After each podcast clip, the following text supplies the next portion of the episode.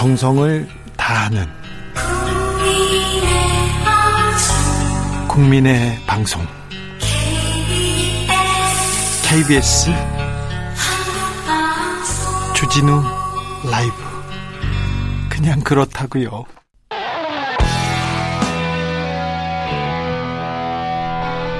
스치기만 해도 똑똑해진다. 드라이브 스루 시사 주진우 라이브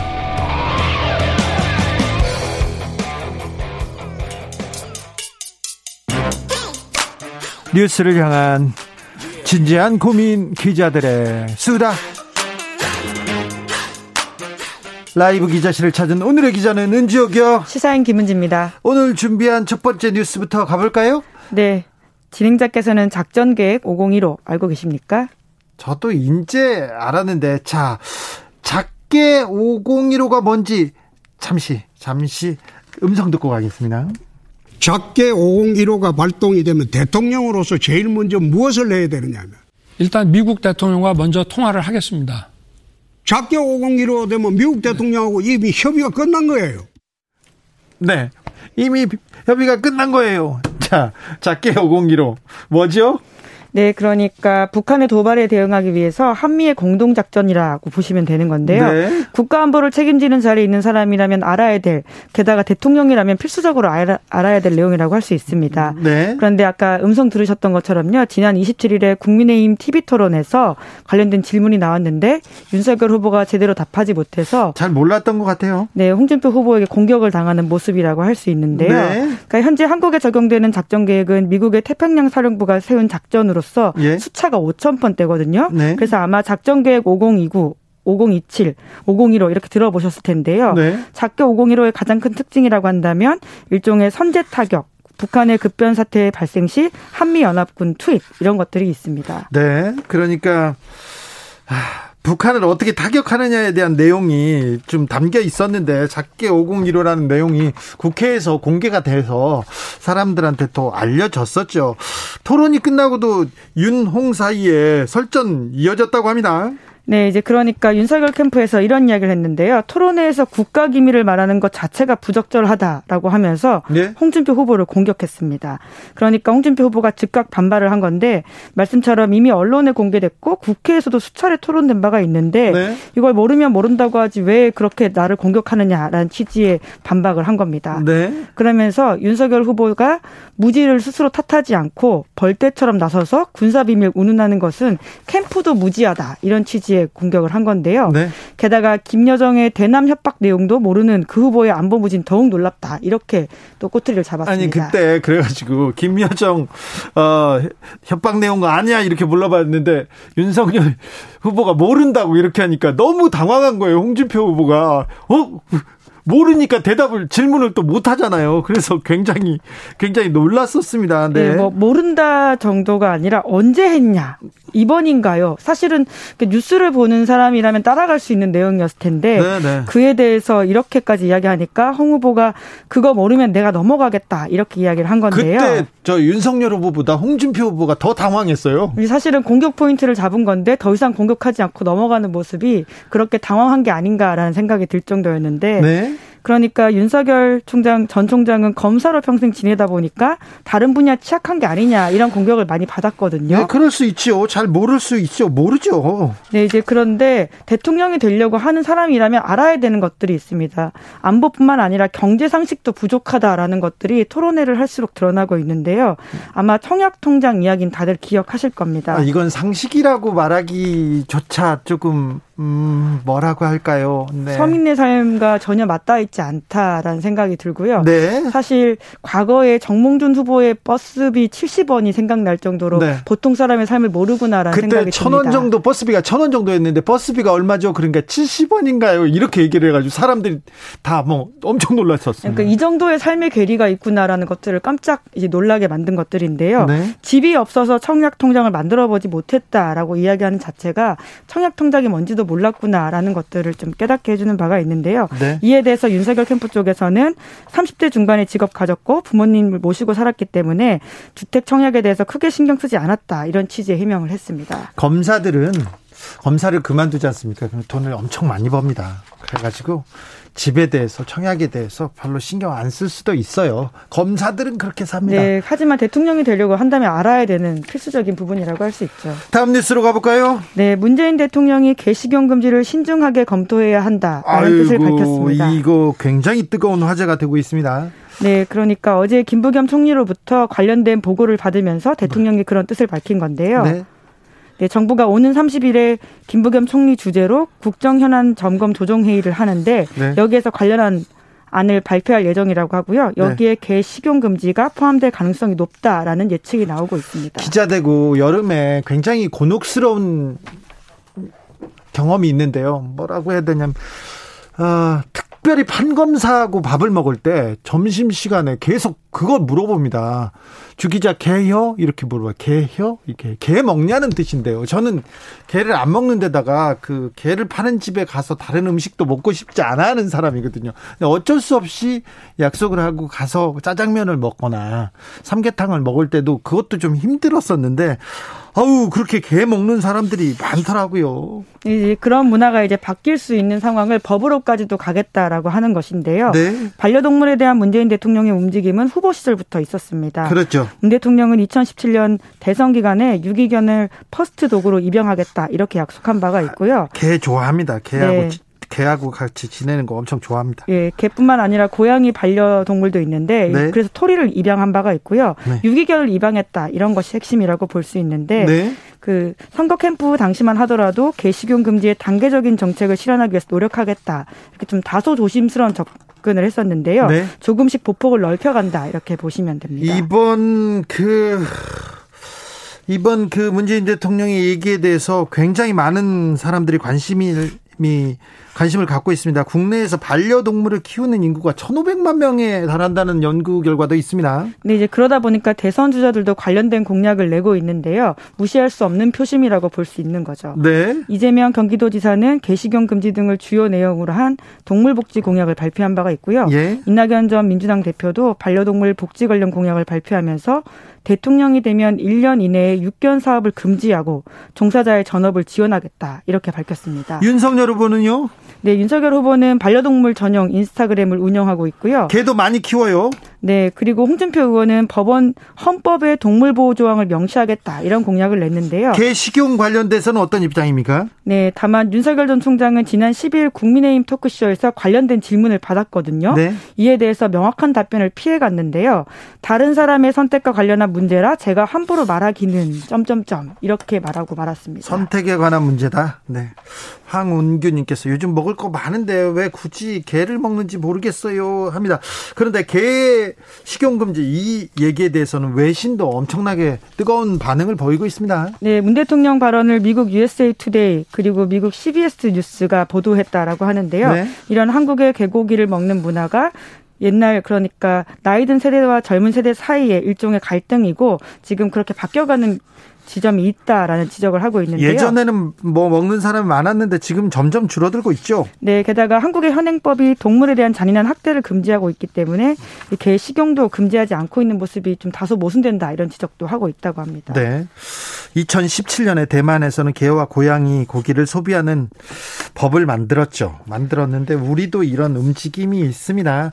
0388님께서 개는 우리 토속 음식이고 단백질도 소, 돼지 돼지보다 우수하다. 애완견을 식용하는 것은 아니다. 개를 제대로 키워서 식용으로 해야 한다. 이렇게 주장하시는 의견도 있습니다. 네. 네, 이렇게 주장하시는 분도 있습니다. 오늘 네. 말씀 감사합니다. 네, 감사합니다. 지금까지 기자들의 수다 시사인의 김은지 기자와 함께했습니다. 오늘도 수고하고 지친 자들이여 여기로 오라. 이곳은 주 기자의 시사 맛집. 주토피아. 주진우 라이브.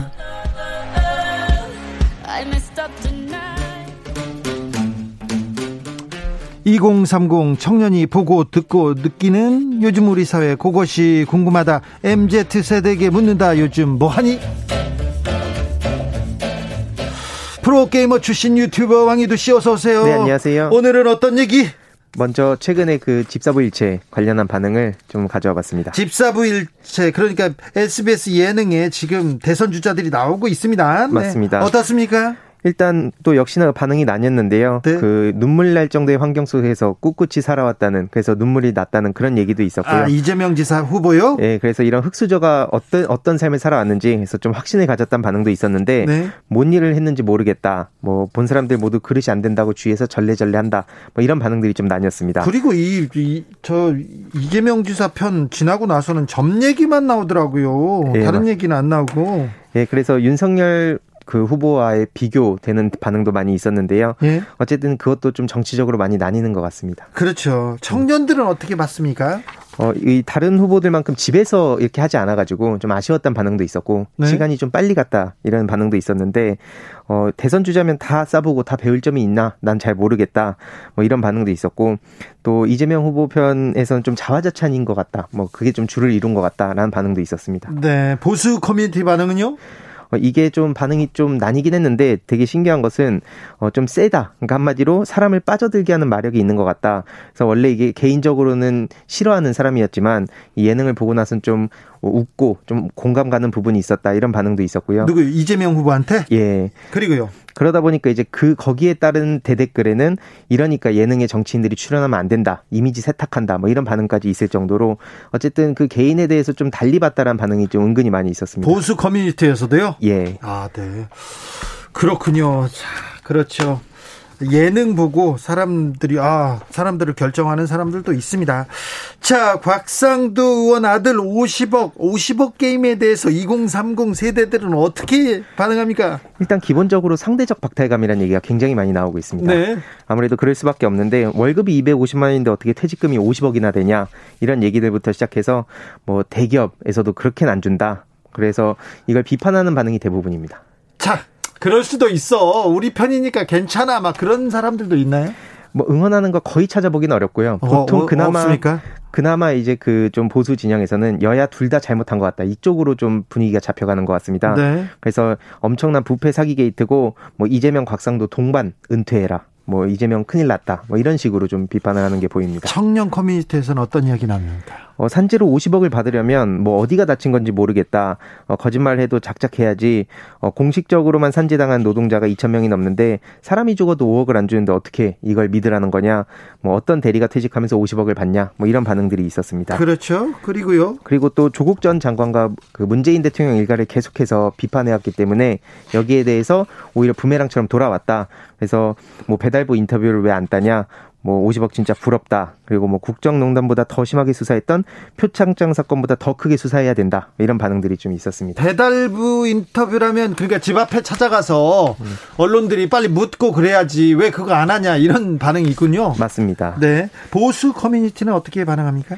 어, 곽상도 아들이 50억을 받았다는데 왜 민주당은 특검을 반대하냐 해서 특검에 대한 얘기가 많이 있더라고요. 예. 그래서 민주당이 특검 반대하는 건 오히려 뭔가 캥기는 게 있어서 그런 거 아니냐 이런 반응들이 있었고 결국에는 그 50억을 야당 의원의 뇌물에 줬다 하더라도 5천억 이익 본 게 감춰지진 않는다. 그래서 전부 다 처벌받아야 된다라는 반응들이 좀 많이 있었습니다. 그리고요? 그리고 또 단순 특검으로도 안 된다. 그래서 곽상도 의원을 먼저 철저히 쳐내는 퍼포먼스를 보이고 여론을 반전시켜서 특검을 주장해야 된다. 라면서 결국에는 어, 특검을 해야 되냐 안 해야 되냐 뭐 이런 식으로 분위기를 잡아가는 것 같습니다. 네. 그렇군요. 그렇군요. 그 곽상도 의원을 좀 응원하는 그런 그런 그 반응은 없습니까? 뭐 일 부 보이긴 하는데 사실 지금 워낙 이게 그 50억이라는 임팩트가 크다 보니까 네. 처음에 잠깐 나오다가 지금은 어, 양쪽 다 잘못했다 이런 쪽으로 많이 흘러가는 것 같습니다. 50억 을 가지고 계속 패러디하는 예. 밈이라고 하죠. 그걸 가지고 장난치고 노는 사람들 많더라고요. 그게 곽상도 의원의 아들이 네. 그, 오, 오, 그 50억 게임이라는 그 얘기를 가져오게끔 해가지고 오징어 게임의 말이었다 이런 얘기를 해서 그렇죠. 그 이후로 이게 패러디가 많이 확산되고 있는 것 같습니다. 그렇습니다. 자, 그리고 문재인 대통령의 유엔 총회 연설 이후에 통일, 남북 대화에 대한 좀 기운이 조금 어, 불기 시작했어요. 통일에 대한 인식에 대해서 좀 살펴봤습니다. 네, 최근 남북 미중 이렇게 4개국이 모여서 한반도 종전 선언 하자고 제안을 하셨는데 네. 이에 대한 반응을 좀 가져왔습니다. 네. 일단 인터넷 반응을 보면 어, 핵포기가 핵심이다. 나머지 건 아무것도 의미가 없다. 특히 남북 연락 사무소를 우리 세금으로 지은 거 폭파한 것부터 배상해라. 북한 은 절대 믿을 수 없다라는 비판도 있었고요. 네. 한반도 평화에 노력한 어른이 돼서 자라나는 우리 미래 세대에 평화의 땅을 물려주자. 한반도의 평화와 번영이 깃들길 바라고 문재인 대통령을 존경한다. 뭐 나라의 비전과 제시하는 진정한 대통령이다. 이렇게 반응이 나뉘었습니다. 청년들의 반응 어떻습니까? 일단 우리나라의 경제 활성화에 조금 더 집중했으면 좋겠다는 의견이 많이 있더라고요. 네. 그래서 일상생활에 한마디로 통일, 뭐 평화 이런 이슈가 크게 와닿지 않는다는 반응이 좀 많이 보였습니다. 아, 그래요? 예, 그래서 뭐 종전을 반대한다는 반응도 있었고요. 네. 뭐 종전뿐만 아니라 통일도 반대한다. 왜요? 이게 한마디로 북한에 대한 신뢰가 없는데 무슨 짓을 할지 어떻게 알겠냐? 뭐 이런 반응들이 대다수였습니다. 아, 그리고 또 이것을 뭐 다음 대선을 앞두고 또 뭐 표를 노린 거 아니냐? 뭐 이런 반응도 일부 보였습니다. 남북 화해 그리고 통일 얘기가 나오면 청년들이 조금 음 걱정하는 사람들이 많아서 좀 이 부분 걱정이 됩니다. 예, 그래도 뭐 의지가 뚜렷해 보인다. 그래서 설사 실현이 안 되더라도 끝까지 노력하겠다는 문재인 대통령을 응원한다는 반응도 꽤 많이 있었습니다. 요즘 뭐니 유튜버 황희두 씨와 함께했습니다. 감사합니다. 네, 감사합니다.